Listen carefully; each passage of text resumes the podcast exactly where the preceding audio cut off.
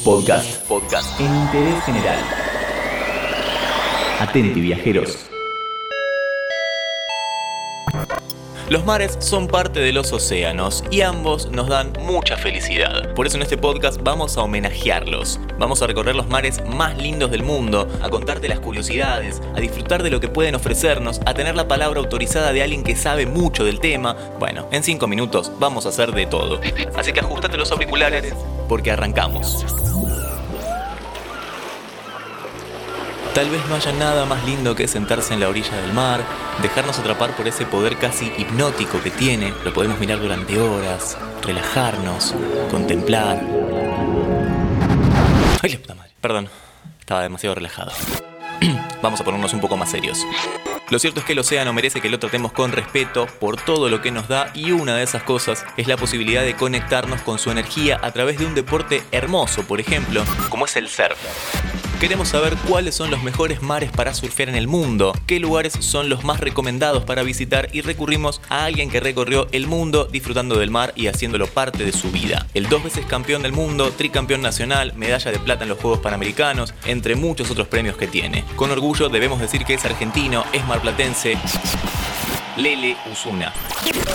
Para surfear, el Pacífico es de los mejores mar que hay. Le dicen el Pacific Power. Me encanta Hawái. Tiene las mejores olas del mundo. No solo por su cultura, su historia, lo que significa el surf en esas islas. La verdad es que tiene las olas más peligrosas, donde todos los años es donde se accidenta más gente por la poca profundidad y por la fuerza que tiene el mar ahí. Tenés Shaws, Pipeline, que son dos olas reconocidas internacionalmente como una es la más grande y la otra es la más peligrosa.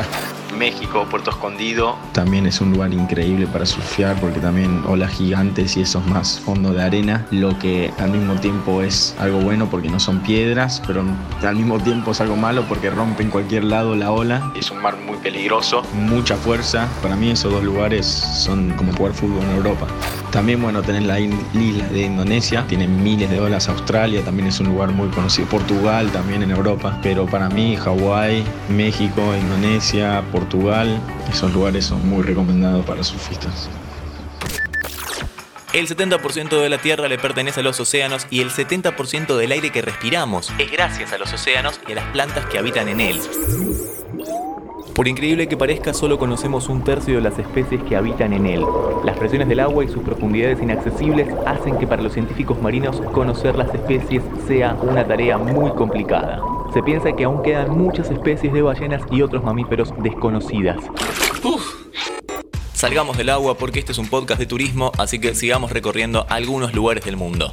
En el valle conocido como Abismo Challenger, que se encuentra entre Japón y la isla de Nueva Guinea, encontramos la parte más profunda del océano. Mide 10.923 metros de profundidad y dicen que allí podría caber sumergido perfectamente el monte Everest. Lo llamativo es que la luz solar solamente logra penetrar 240 metros, por lo cual podemos afirmar que más de la mitad del mundo está sumergido en las tinieblas. De hecho, los fondos de los océanos son territorios tan inexplorados que se tienen mejores mapas de la geografía de Marte que del fondo de nuestros propios océanos. Algunos de ellos, según algunas leyendas, tienen tesoros ocultos. Alerta de spoiler. En el próximo podcast seguramente hablaremos de tesoros ocultos en el mundo. Fin del spoiler. Hace un rato decíamos que el 70% del aire... Este es solamente uno de los motivos por los cuales tenemos que cuidar nuestras aguas. Lele, dale vos.